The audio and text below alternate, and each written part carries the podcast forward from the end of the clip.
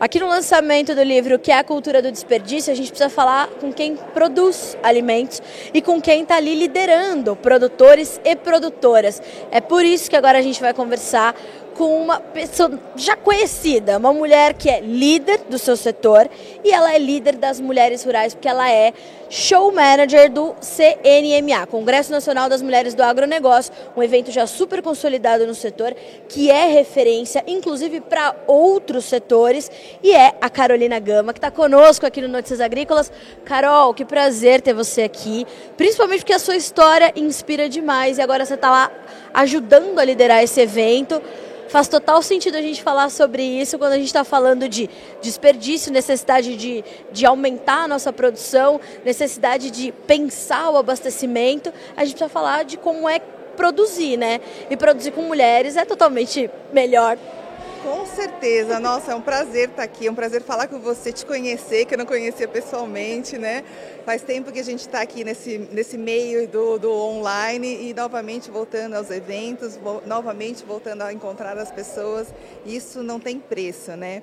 É tão bom poder falar do Congresso, é tão bom vir aqui abraçar, encontrar as pessoas e falar do, do, do quanto o, o Congresso está crescendo, quantas mulheres estão vindo, falar de, de desperdício, que é da, um dos assuntos que a gente vai falar do, no Congresso, que é uma ONG que a gente está apoiando, que é a Cidade Sem Fome. É uma coisa que a gente vai falar bastante, vai ter no palco.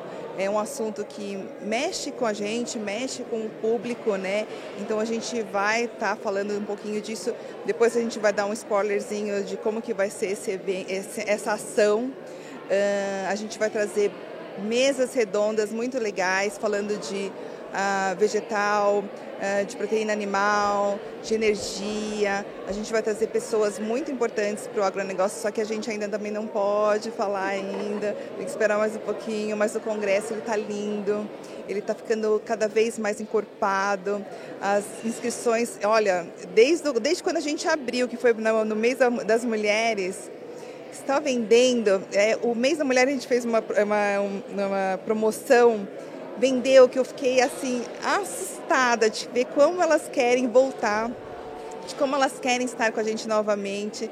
E isso para mim é incrível, porque além delas estarem com a gente, né, de ela fazer essas conexões com a gente, elas fazem entre elas, depois elas levam para o ambiente delas, para as amigas. Então elas levam todas as informações que elas buscaram no congresso e repassam com todo o amor, assim, é tão bom, é tão bom ver tudo isso acontecer novamente, então eu estou muito feliz. E Carol, eu acho que quando a gente pensa em mulheres que produzem e pensa em desperdício ou otimização de comida, é uma relação próxima, porque embora as coisas estejam mudando, a mulher dentro de uma família, mesmo que ela more só, né? Ou que ela seja só uma mãe e uma filha, ou uma mãe e um filho, uma mãe, ela está sempre pensando em como otimizar aquilo, em não deixar desperdiçar nada, né? E eu acho que essa relação do feminino com uh, evitar o desperdício é completamente é, pertinente para essa conversa que a gente vai ter aqui hoje. Né? Tem tudo a ver, né? A mulher ela pensa em todos os detalhes, né? Isso faz parte da gente, pensar na, na casa, pensar no ambiente de trabalho, pensar no, no, no, na pessoa do lado, mesmo não conhecendo, isso faz muito, muita, muito parte de uma mulher, né? E estar aqui e compartilhar isso com a Fabiana, com a Rabobank, e saber como foi feito também, como ela pensou, é muito legal, porque a gente quer saber, a gente tem esse, essa curiosidade, a gente quer fazer mais, um pouco mais, sempre mais. Isso faz parte da mulher, vai fazer parte do congresso, vai fazer parte de todos nós, né? E eu estou super curiosa, né? Eu também tô. E, e é, é interessante porque a perspectiva é diferente.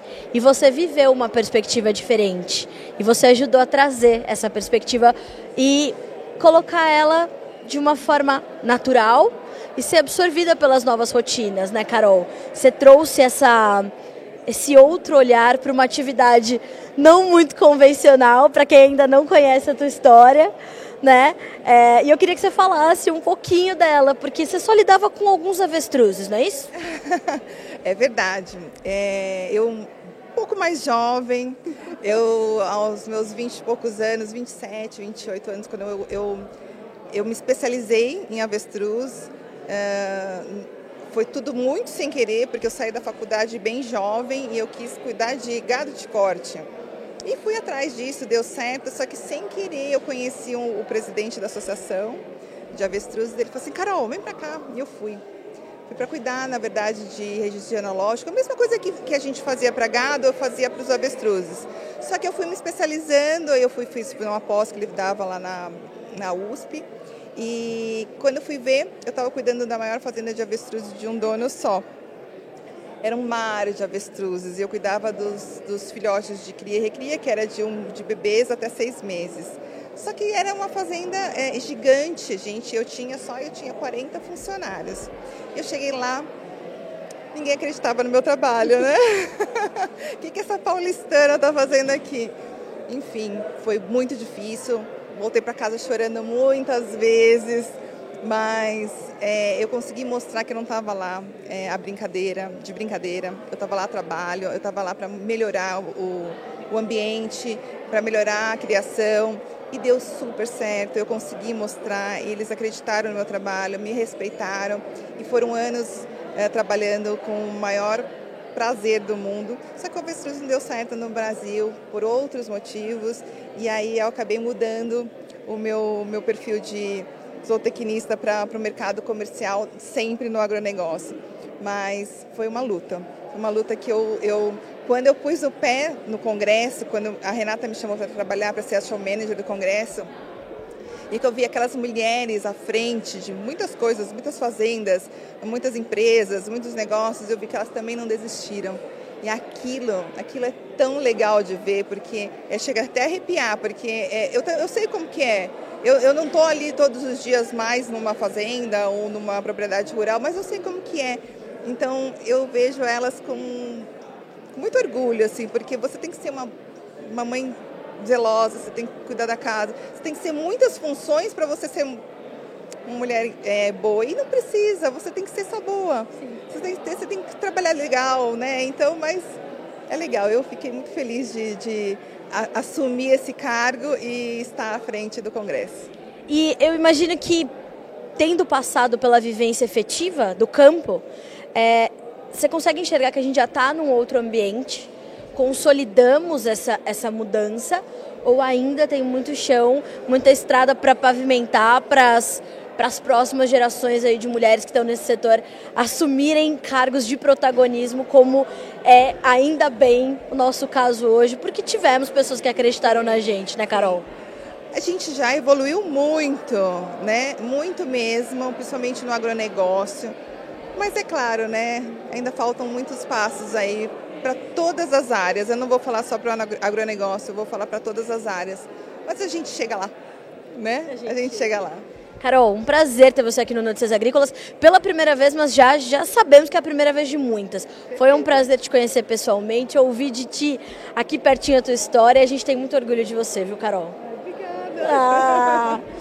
Senhoras e senhores, presta atenção se não é isso. É esse tipo de pessoa que a gente precisa ouvir, porque são essas pessoas, esses líderes que vão diminuir a cultura do desperdício, que é isso que a gente está tratando aqui no lançamento desse livro e desse documentário pelo Rabobank.